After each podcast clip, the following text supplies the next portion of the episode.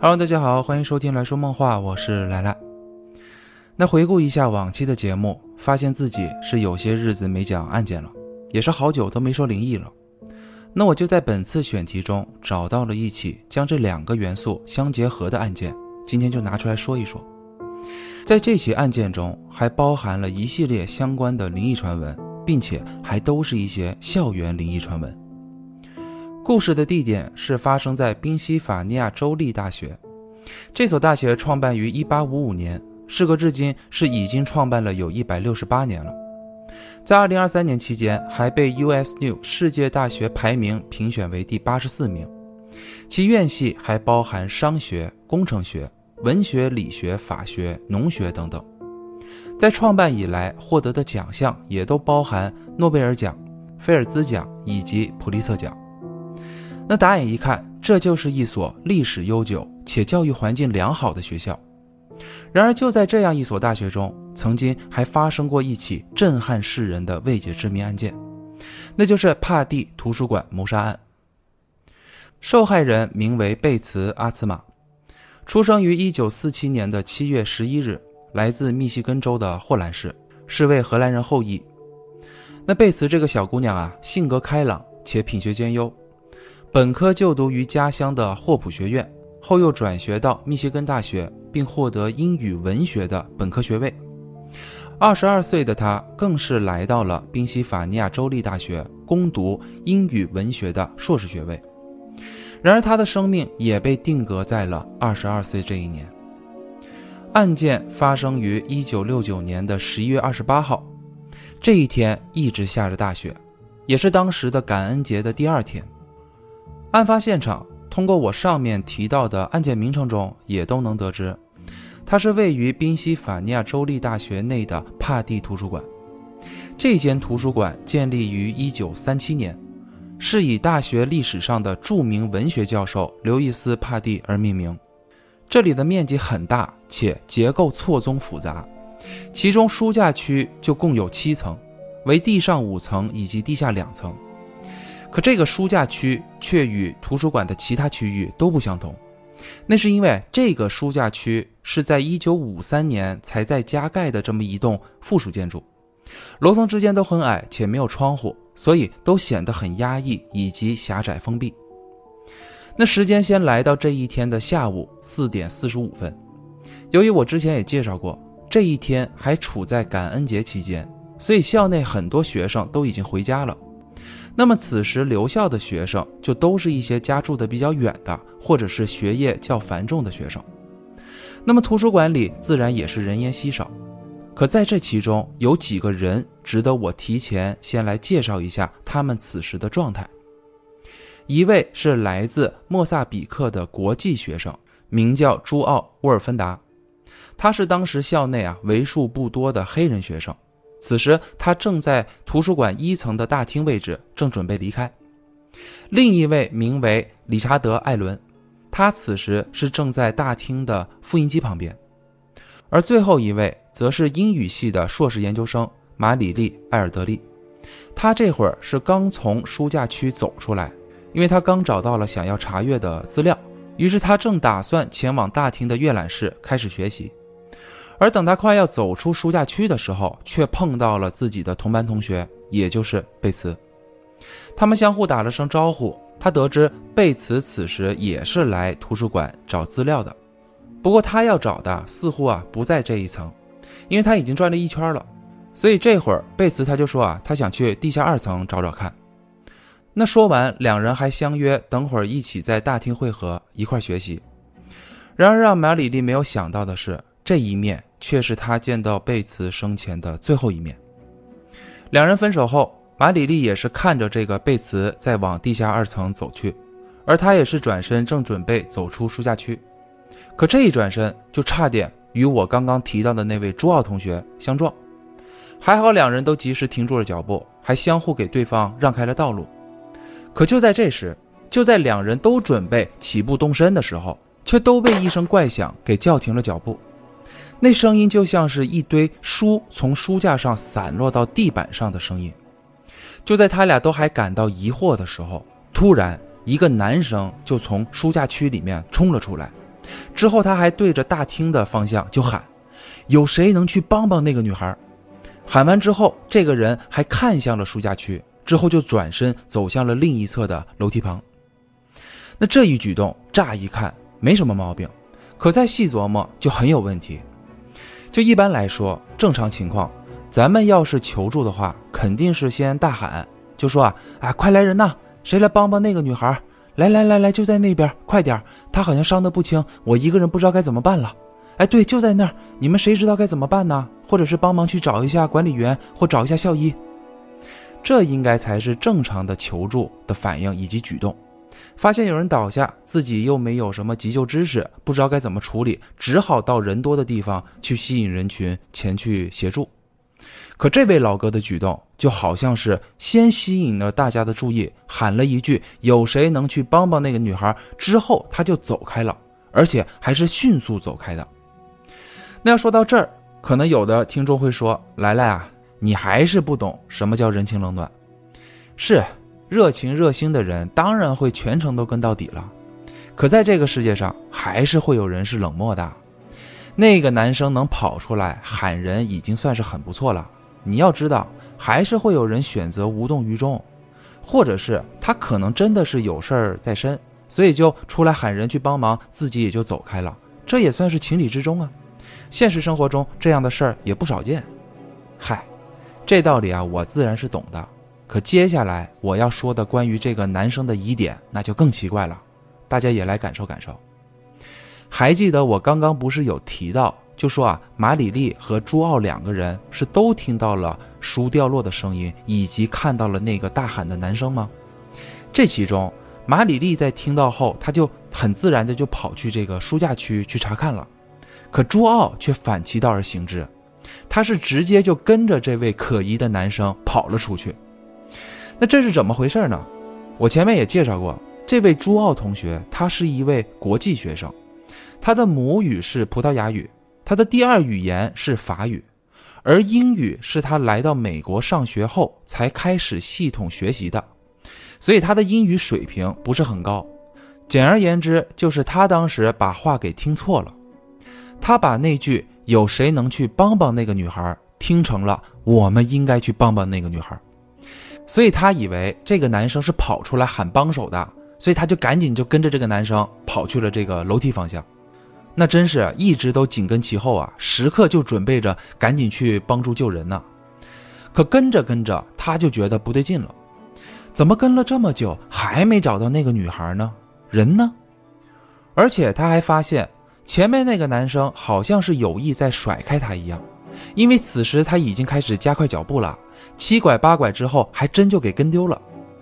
那朱奥此时更是一脸问号，他还觉得那男的怎么跑得这么快，要救的人到底在哪儿？与此同时，咱们再来看看马里利那边，他当时是听懂了，直接就冲进了这个书架区，顺着源头找，之后就来到了地下2层。很快，他就在第50至51两排的书架过道中找到了倒在地上的贝茨。此时他紧闭双眼，左手还扶在书架上，似乎好像曾经想要挣扎爬起来的这么一个姿势。之后身上还堆满了书。那当马里利看到这一幕时，他就认为贝茨是不是摔倒了，之后还被这些书给砸晕了。他冲上去扒开了书，看了看贝茨后，就赶紧寻求周围同学的帮助。这会儿随着刚刚书籍掉落的声音，也惊动到了图书馆的工作人员，他也是顺着这个声音找到了这里。在了解情况后，他就先让这个马里利在此照看，之后跑去办公室，赶紧就通知了图书馆的领导。那领导一听，那还得了，赶紧就叫了救护车，之后也赶去了现场。而闻讯赶来的还有当天图书馆的值班馆长马丁，他在看到倒地的贝茨后，就二话不说开始了心肺复苏，然而也还是未能奏效。等时间来到5:01左右，救护车是终于赶到了图书馆门口，车上2名护理人员也是迅速来到了案发现场。可这里需要说明的是，这2位护理人员并不是专业的医生，他俩只是在校医院负责开救护车的兼职学生，所以都只懂得一些很基础的医学以及护理知识。那在来到现场一番查看后，他们先是发现在贝茨的身下有尿液，这让当时的一位护理人员就认为这很可能是癫痫发作后产生的失禁现象。而另一位人员是发现了贝茨身旁有这么一小块血迹，这也是从案发开始一直到现在才第一次被人们发现有血的时候。可这会儿也只是被认为可能是癫痫发作之后摔倒所造成的，反正一直到这一块是又耽搁了一些时间，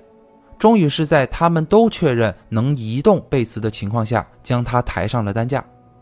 可这里更要命的是，我刚刚也介绍过，这里的书架区都很狭窄，所以从上了担架之后在走到门口这段期间是又耽搁了好几分钟。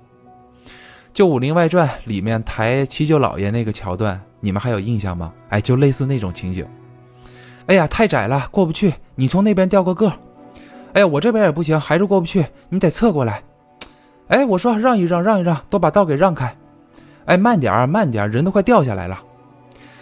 总之这么一番忙活，是一直到5点15分才将贝茨抬上了救护车。随行前往的还有馆长马丁与同班同学马里利。可好在的是，此时他们前往的就是校医院，整体车程只需要不到2分钟。那你说这校医院能靠谱吗？也确实，这里的校医院你要对付一些什么简单的感冒发烧、小磕小碰，那还算能应付。可就目前贝茨这个情况来看，似乎要严重得多。可也没有办法，因为除了这家校医院，当时距离最近的一家医院是一家2级医院，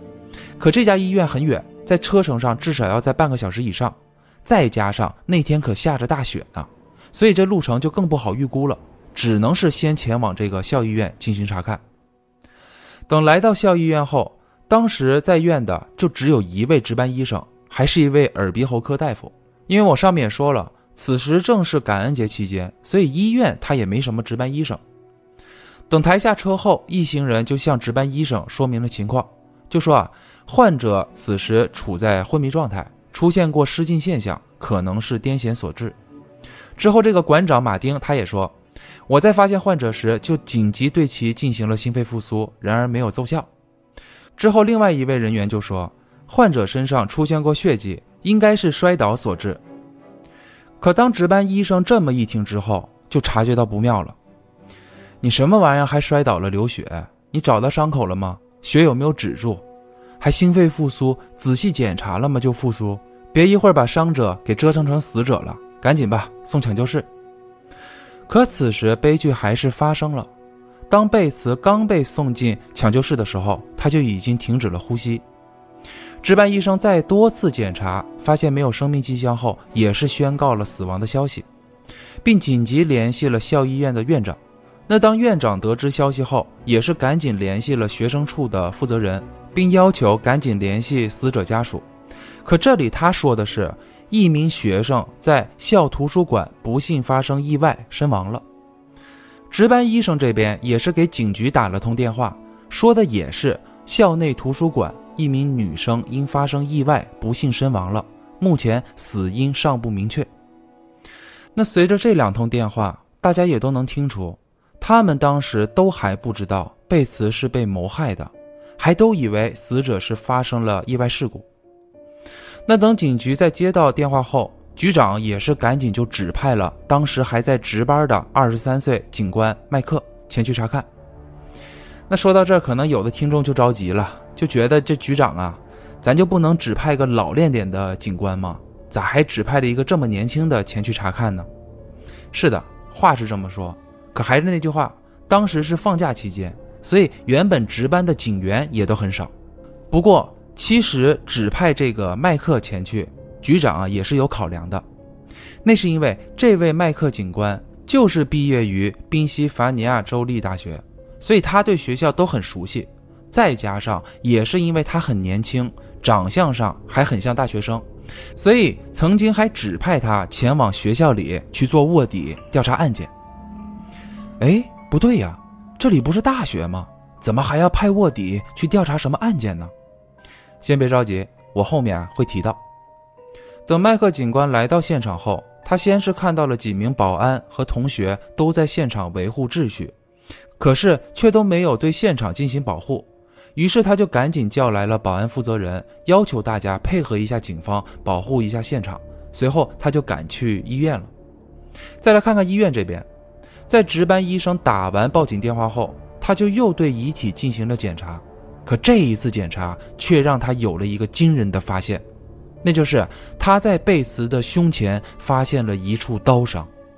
准确来说应该是有人拿刀刺进了贝茨的心脏，将其进行杀害的。这一下全都联系起来了。我们都知道，当颈部或者是胸腹部含有伤口时，是千万不能做心肺复苏的，胸口被刺伤更是不能有按压的操作。怎么这样的错误都会犯呢？我前面也提到，进行心肺复苏的是当时值班馆长马丁进行的，他到底有没有急救的资格，以及当时是否有仔细检查清楚，咱都不知道。可是胸口被刺伤，血迹总能看到吧？全程下来都没有人发现这一点，而是一直到现在再仔细检查后才被发现的，那这怎么可能呢？那要说到这儿，咱们还要将时间再往后延伸到当天晚上的11点15分。此时麦克警官正护送着贝茨的尸体前往我刚刚提到的那个二级医院去进行尸检。在经过了长达5个小时后，尸检是终于结束了。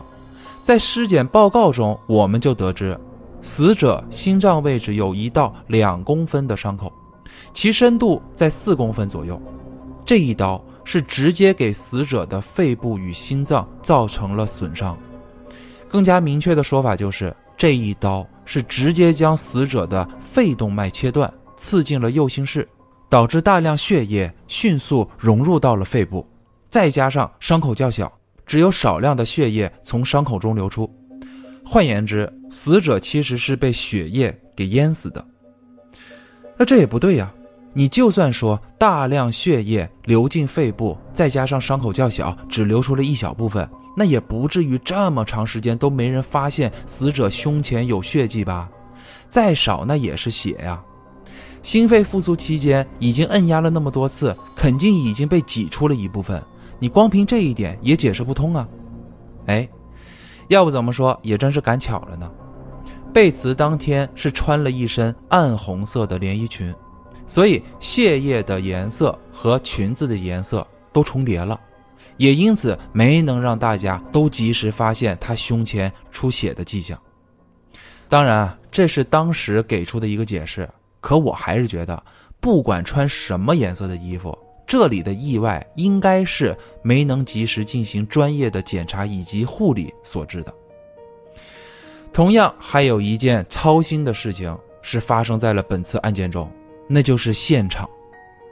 我刚刚不是说，当麦克被指派调查这起案件的时候，他先是前往了图书馆，让保安呢协助保护一下现场，之后他自己就赶去医院了嘛。在此期间，当值班医生告诉麦克警官死者胸前有刀伤的时候，那么此案件的性质也就变了，是从意外变成了谋杀。麦克从下午6点赶到医院，再到晚上11点期间护送了尸体去做尸检。那在这段期间都发生了些什么呢？那就是案发现场已经遭到了严重的破坏。当麦克察觉到案情不简单之后，他就立即叫了支援，并且呢再次赶去了图书馆。可当来到后，他就傻眼了，几个保安是已经将现场给封锁起来了，不让人靠近，这没问题。可是他们这么做并不是为了保护现场，而是保安人员当时不知道这是谋杀，还以为是事故呢，所以他们是怕别的同学再次进入这个区域发生意外，所以才不让大家靠近的。加上虽说不让别的同学进入吧，可是在此期间，学校领导、老师、贝茨的室友、他的同班同学，包括广播站的同学都进入过。还不止于此，此时图书馆门口也没有人员看守，所以所有人都是可以自由出入的。等麦克再次赶到的时候，在查看图书馆门口那个旋转门的记录器时，他就发现从案发开始一直到现在，至少有200多人已经离开了图书馆。更加要命的是，还记得那位馆长马丁吗？就是给贝茨做心肺复苏的那位。他跟着一块去医院，当知道贝茨死亡后，还以为是意外事故呢。他担心真要是书架出了问题，那要是再有学生在那里出意外可怎么办？于是他就快马加鞭地回到了图书馆，并且还叫来了4个维修人员，针对案发现场的所有书架里外都检查了个遍。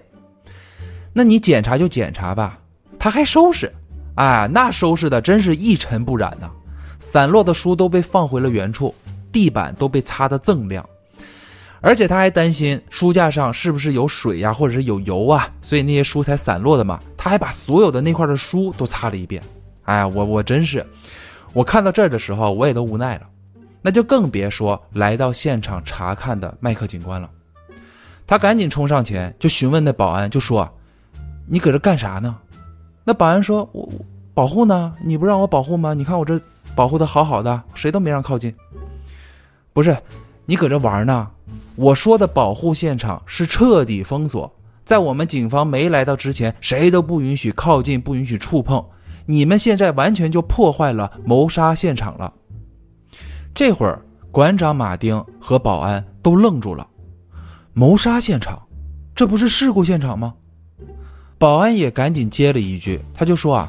你也没告诉我是什么现场啊。那你说校领导要来看，我能拦着吗？广播站的学生来查看也是为了来到现场，想了解情况后好紧急播报，让大家注意安全。那你说我能拦着吗？”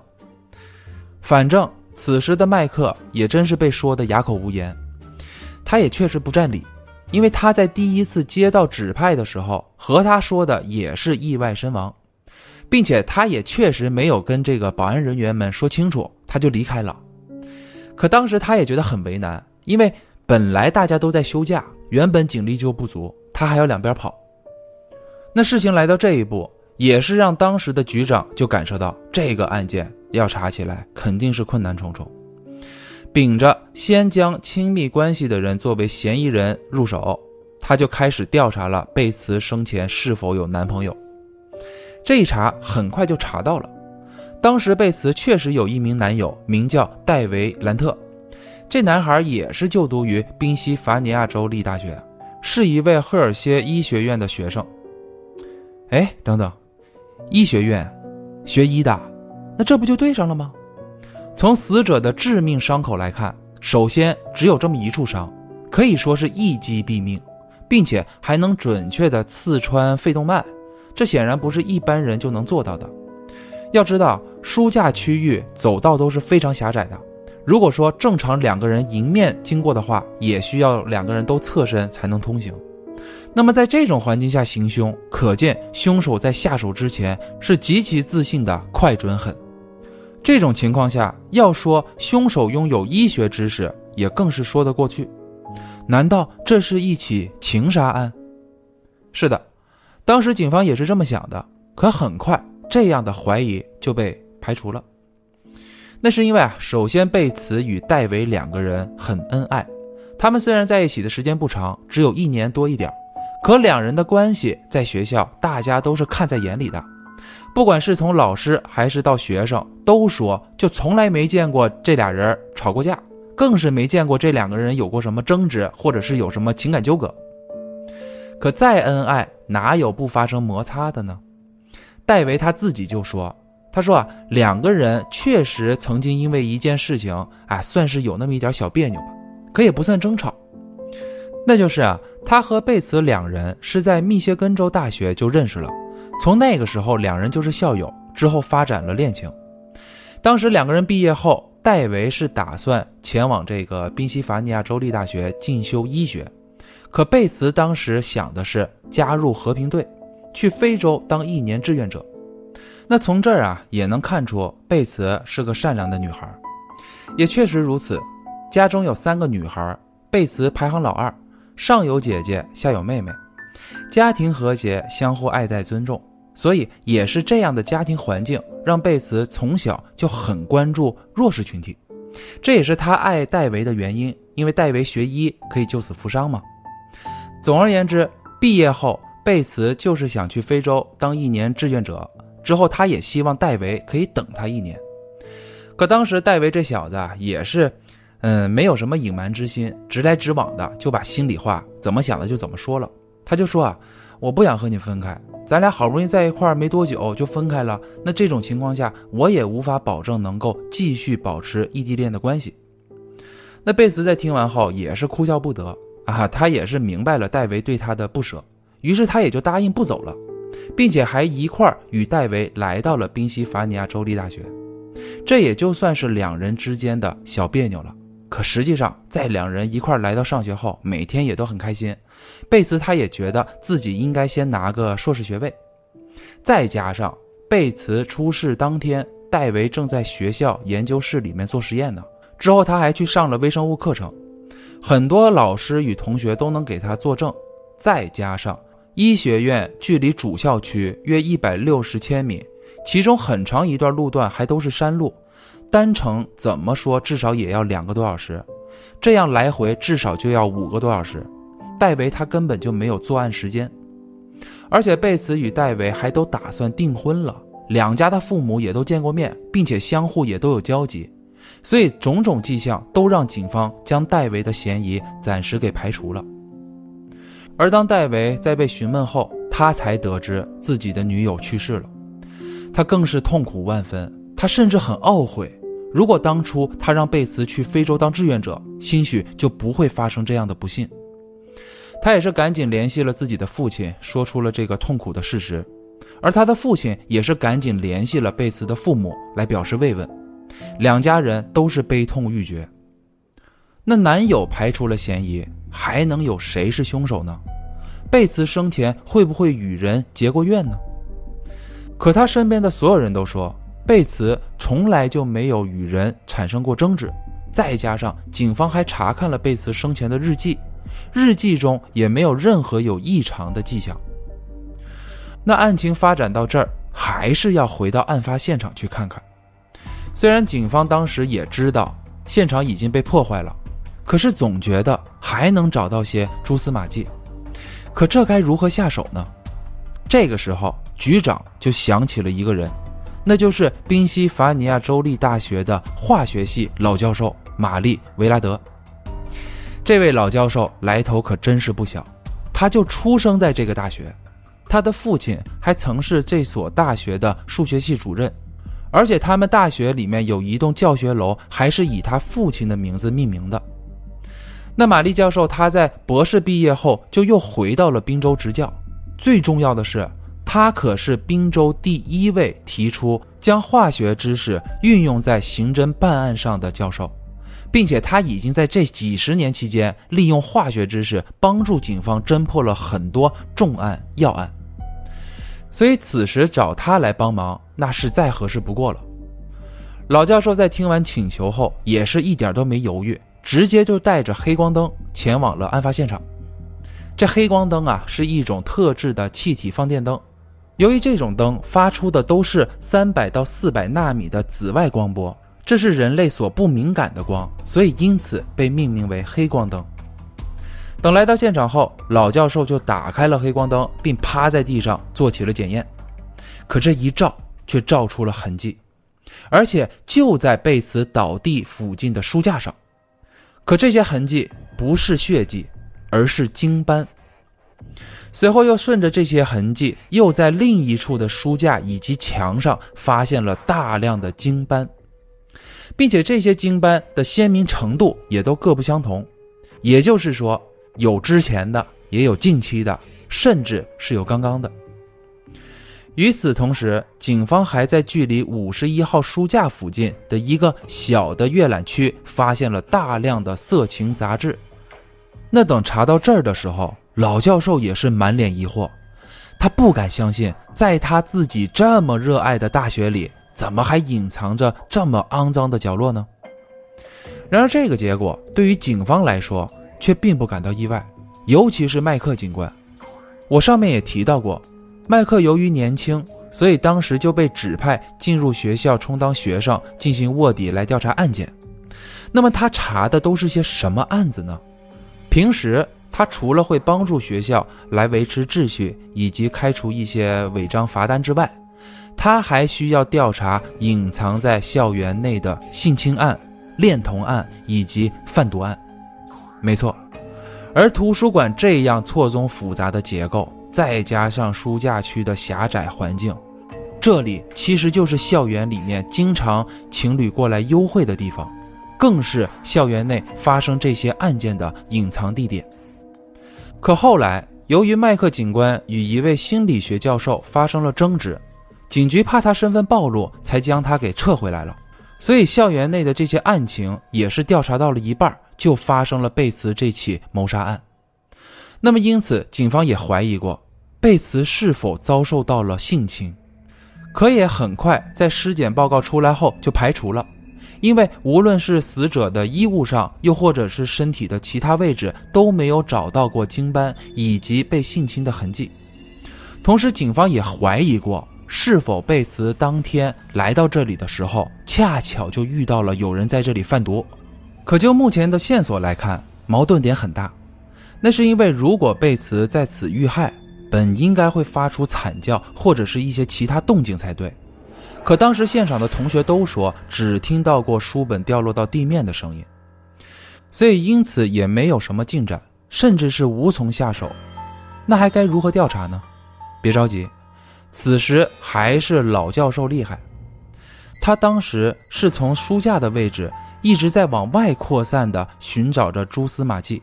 最后他是在图书馆1层的楼梯旁找到了一丁丁点特别小的血迹，而经过采样化验后确认这里出现的血迹正是死者贝茨的。可这就更加奇了怪了，贝茨倒地的位置距离这一块还比较远呢，再加上他当时被抬上担架后就直接往大门口的方向走去了，那这里怎么还会出现他的血迹呢？哎，可换一个想法，虽说贝茨本人没有来到过这儿沾染上血迹，可凶手可以啊。有没有一种可能是凶手在行凶完就拿着刀来到了1层楼梯旁，之后因为慌乱而不小心将刀上的血滴在了这里？这完全是有可能的。那到底谁来过这里呢？那就多了去了，可以说是无计其数，所以当时警方根本就不知道该怎么调查。可要不怎么说无巧不成书呢？还记得我在最开头讲过，当时1层的朱奥因为把对方的话给听错了，就跟着那个可疑男生跑出来了吗？当时那个男生就来到过这个楼梯旁，那么这个血迹很可能就是那个可疑男生留下的。警方也是很快就注意到了这点，他们在针对案发当天下午4点半一直到5点期间出入过图书馆的人都进行逐一排查的时候，就找到了我在一开头提到的那3位关键的准目击者。其中第一位先来说说朱奥，他是跟警方提到了，就说他因为听错了就一直跟着那个可疑男子走了好长一段，最后还跟丢了。他在给警方描述的时候就说，那个男的戴着个眼镜，穿着运动鞋、卡其色的裤子以及棕色的运动服，运动服里面隐约还能看到是一个格子花纹的衬衫。而找到第2位，那就是贝茨的同班同学啊，也就是马里利。他说他看到的那个男人也是卡其色裤子以及运动服，不过有没有戴眼镜他已经不记得了，却有注意到那个男人的发型是棕色的带卷卷的这么一个发型。而第3位则是当时在1层打印机旁的艾伦。根据他的描述，他就说他看到的是一个穿着灰白色的运动服、卡其色裤子的男性经过，身高差不多有6英尺啊，也就是差不多1.82米，中等身材，头发是棕色的，并且他还隐约看到在那个男子的外套里面是打着领带的。那么调查到这儿，警方能够确认这位可疑男子肯定与这起案件脱不了关系，可就目前掌握到的信息也实属太少了。虽说警方是结合了3名目击者的描述绘画出了一份画像，然而也还是没能找到嫌疑人。不过接下来的一则消息却让警方有了一丝头绪，那就是当时有一位同学说，他在听到书本掉落之前，他是明显有在50至51两排书架的过道内听到了一对男女的对话，声音很小很小，根本听不到对方在说什么，只是感觉这对男女的说话语气都很柔和，并不像是起了争执的声音。那这也就是说，假设当时那个女性的声音来自贝茨，那么那个男性的声音很可能还是贝茨认识的人，要不然两个人说话的语气也不会用柔和来形容。那看来还是要从贝茨身边熟悉的男性开始重点排查。那贝茨身边是否有追求者呢？有的，警方一查就查到了有3个，其中第一位名为罗伯特·达尔吉。这位罗伯特曾经在密歇根大学的英语系当过助教，而贝茨恰巧还是他的学生，并且有人向警方透露过，就说这位罗伯特曾在校园内与贝茨有过一段绯闻。可过不久，当贝茨与戴维成为情侣后，贝茨就逐渐疏远了罗伯特。那么这么看来，罗伯特确实是有动机的。可等警方深入调查后，就发现这根本不可能，因为在贝茨遇害期间，罗伯特正在外地度假，并且当罗伯特得知贝茨的死讯后，他的精神上就受到了强烈的打击，以至于1个月后，这位罗伯特他自己开着车就撞向了一座桥的桥墩，自杀身亡了。再来说说这第二位，那就是拉里·莫雷尔。这个人嫌疑很大，因为经过走访，警方就了解到这位同学是贝茨的同班同学，曾经也向贝茨表白过，然而在遭到拒绝后，他还是对贝茨展开过纠缠以及骚扰。巧合的是，在案发期间，这个拉里就在图书馆内。而更加巧合的是，根据身边同学描述，就说这个拉里平时还有随身带刀的习惯。那听到这儿，这还得了啊，赶紧抓人啊。警方也是第一时间就找到了这位拉里同学。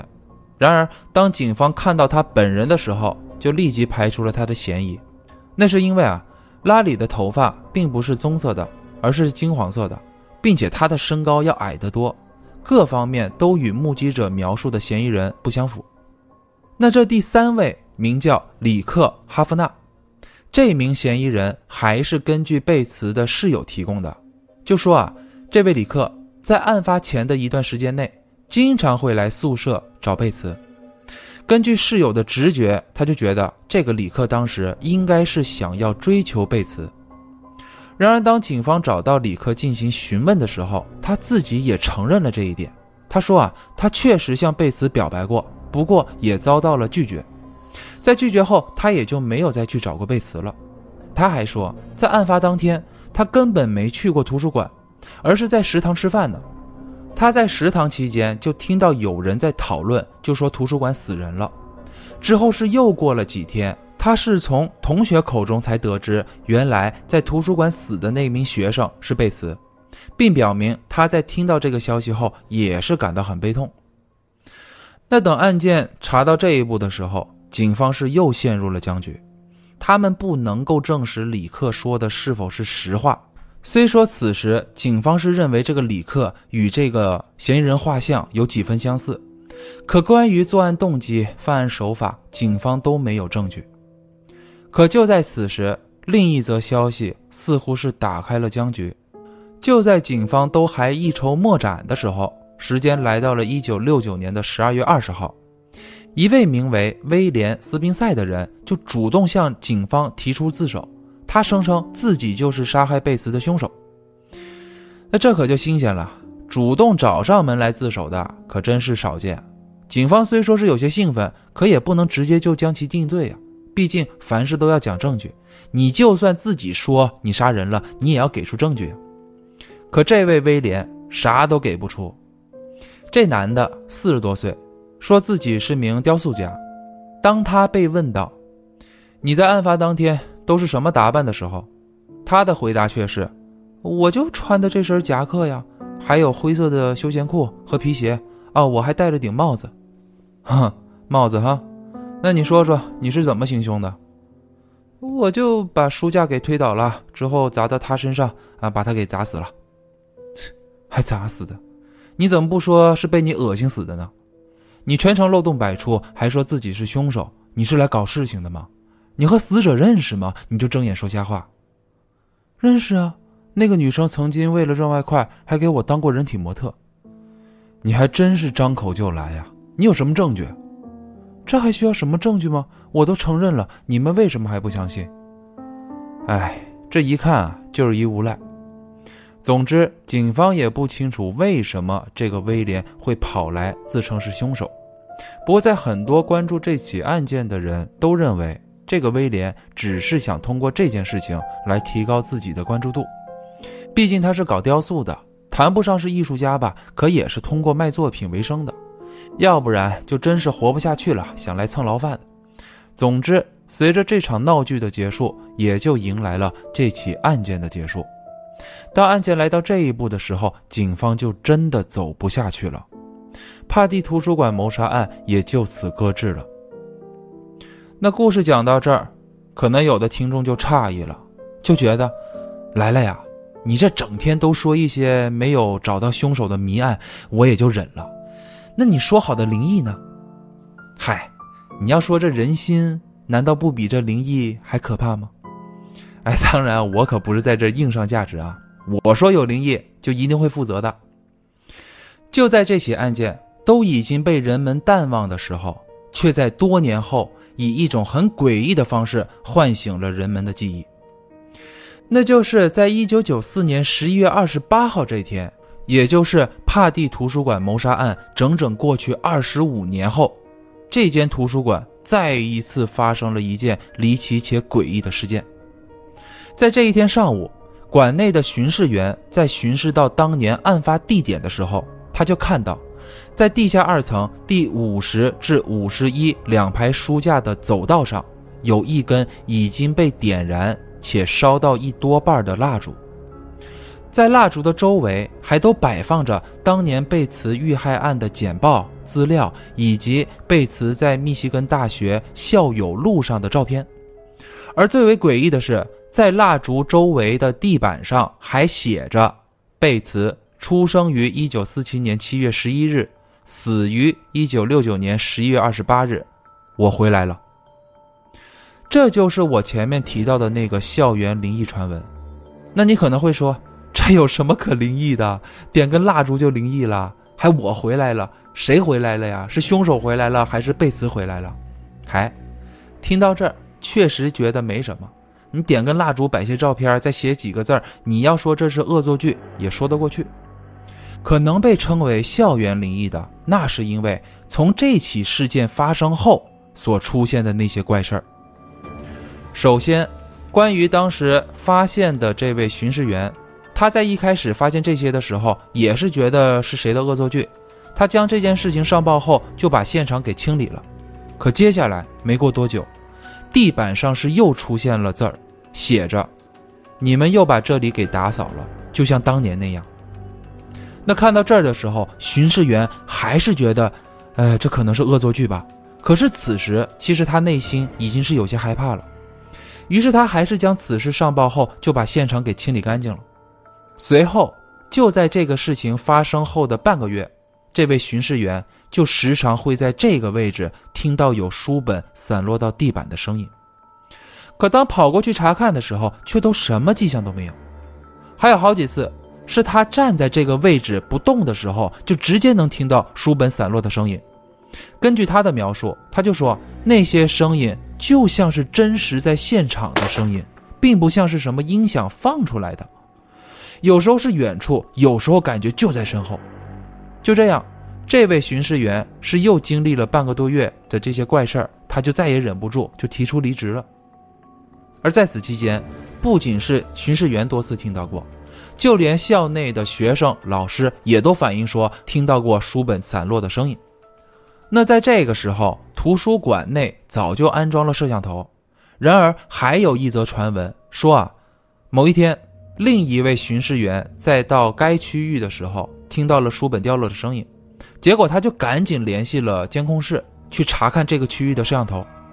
可结果虽说是没有看到有书本掉落，可是却在闭路电视内看到了在第50排书架的第3层中有一本书先是被抽出来之后又被放回去的景象。可在发生这一景象期间，书架两侧根本没有任何一个人。而再往后更是有一则传闻，说的是学校的一位新生在图书馆发生的灵异故事。这位新生名为佩妮，在他刚入学不久的那段期间，由于学业太繁重，以至于他几乎每天都去图书馆查阅资料。然而有一天，他像往常那样再次来到图书馆查阅资料的时候，就发生了一起怪事儿。那天是周3，佩妮像往常那样一直在图书馆学习，一直是到下午快6点期间，人就多了起来。于是他嫌吵，就把耳机给戴上，开启了专心学习的模式。可这一专心就直接专心到了深夜。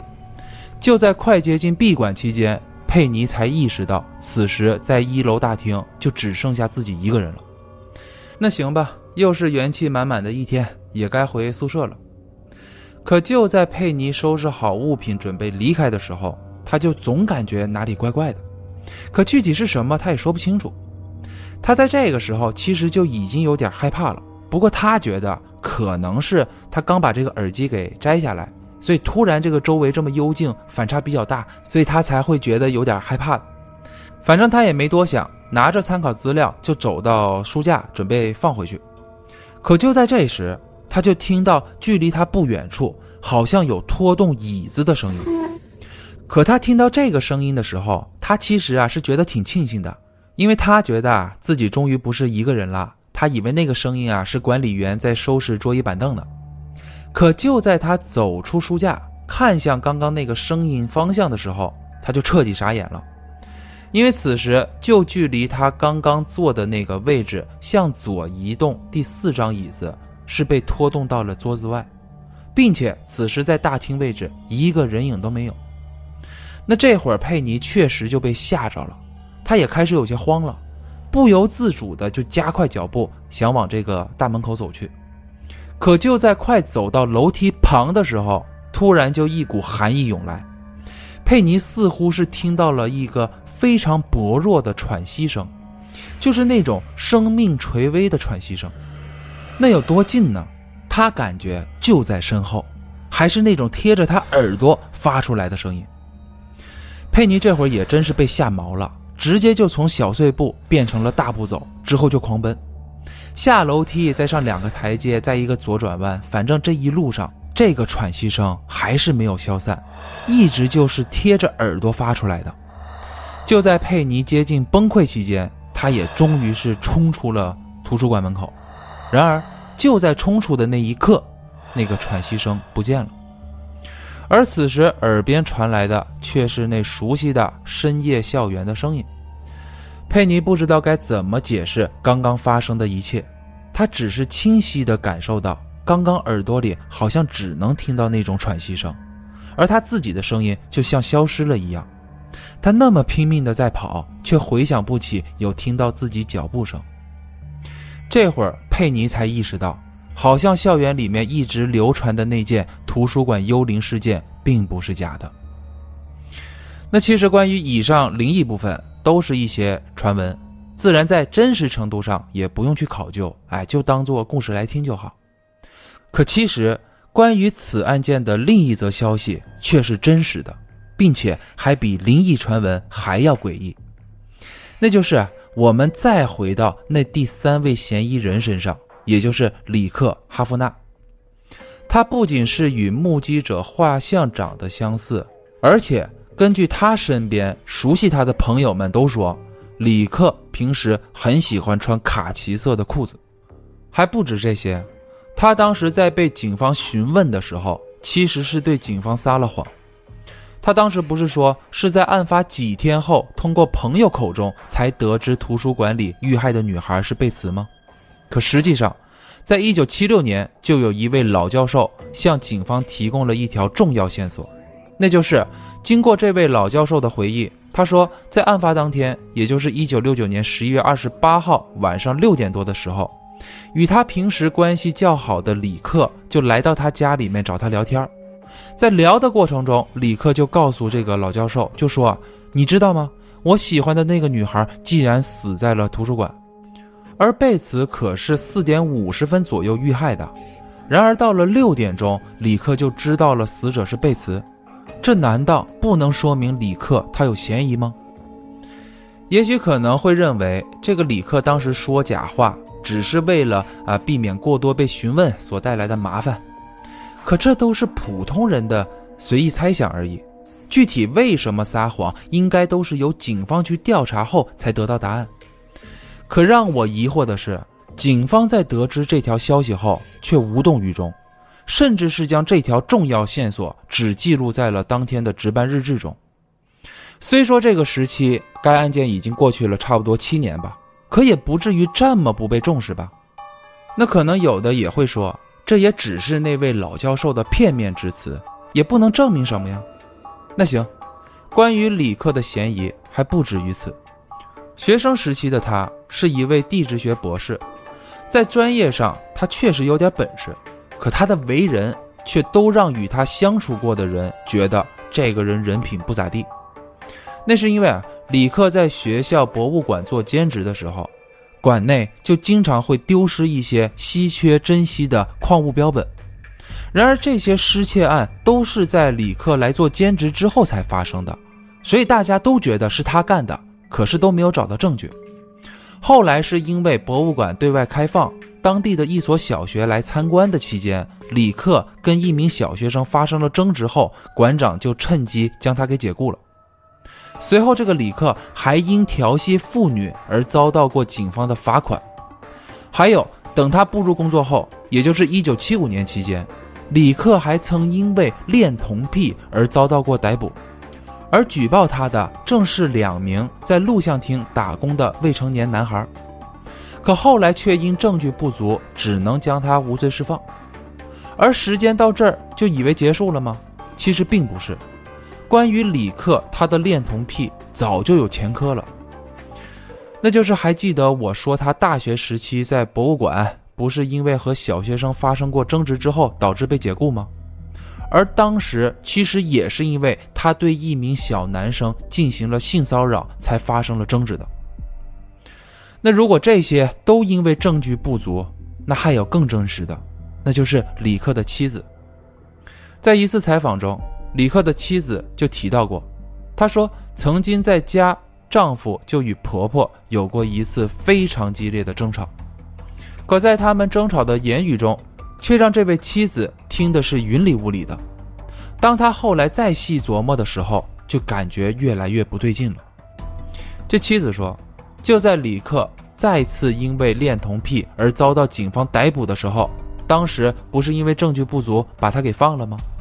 等他回家的时候，这妻子在房间里面原本要去客厅去看他，可就在他刚要走出房间的时候，他就听到母亲非常气愤的就对着李克大喊，就说，你到底想怎样？你要把我也给杀死吗？事后这妻子就一直回想这句话当中的这个野字，难道说李克他曾经就杀过人吗？而这一对话是在案发后的第40年，也就是2009年期间才被证实的，而出来证实的人却是李克的堂弟克里斯。这位堂弟他就透露，当时这对母子在争吵的时候，他自己也在场。然而他们之间的完整对话是这样的，母亲说，警方一直就在怀疑你才是杀害那个女孩的凶手，你还不知道收敛吗？我已经在尽可能的保护你了，你还要我怎么做？当母亲说完这句话的时候，李克当时就像发了疯一样，在对着母亲歇斯底里的吼叫，并且还做出了要掐死母亲的这个动作。之后母亲又说，你已经杀了那个女孩子，你到底想怎样？你是要把我也给杀了吗？那这还了得啊，这已经不管是明暴还是暗暴，始终他是暴了，那赶紧抓呀。然而这一切都已经太晚了，因为李克早在2003年的3月期间就因病身亡了。可关于这一点，我觉得才是与这起案件相关联最为诡异的地方，那就是你们知道这个李克是怎么死的吗？他是因为主动脉破裂导致肺部出血而亡。简而言之，就是他也是被淹死的。没错，他的死亡与贝茨的一模一样。那么以上就是本起案件的所有内容，关于案件中叙述以及一些细节都是通过两本书中查阅到的，其中一本名为《停滞不前的案件》，这里面是有4个章节提到过这起案件，而另外一本书就是是谁杀死了贝茨，这本书可以说是详细介绍了很多细节，细致到当时与这起案件接触过的大部分人的名字都包含在内，以及这些人物的生活遭遇。可以说和我之前看过的一本，也就是我第3、4期讲述的那起无法完成的自杀案里面出现的那本书一样，他们都是对整起案件进行了大量的细致描述，可就是没能找出凶手到底是谁。而这起案件显然也并不像我之前讲过的萨默顿海滩男尸案那样，能够在多年后依然不被忘记，能够继续调查下去。可帕蒂图书馆谋杀案依然得到了很多民间侦探的关注，在他们的分析中也确实很细致，并且也有的给出了合理的怀疑。比如有的人认为这是一起团伙犯案，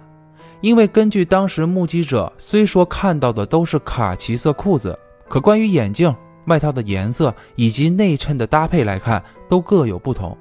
那么是否当时现场有2名凶手以上呢？还有的说，关于校园内的灵异传闻其实并不是只有图书馆里面，其实还包含距离图书馆不远处的一栋老房子，包括这栋房子对面的老校长的墓地，这些地点都是校园内流传已久的灵异传闻地点。可这些地点也可能都是在那个年代是被这些团伙用来贩案或贩毒的交易地点，之所以传出灵异传闻，目的就是不让更多人来靠近，好让他们在这些地方来进行罪恶的勾当等等。总之，真心希望无论是依靠民间力量还是警方，都还能在有朝一日将凶手公之于众。那好了，感谢大家收听本期节目，如果你还对这个世界充满好奇的话，就请关注我，我们下一期再见。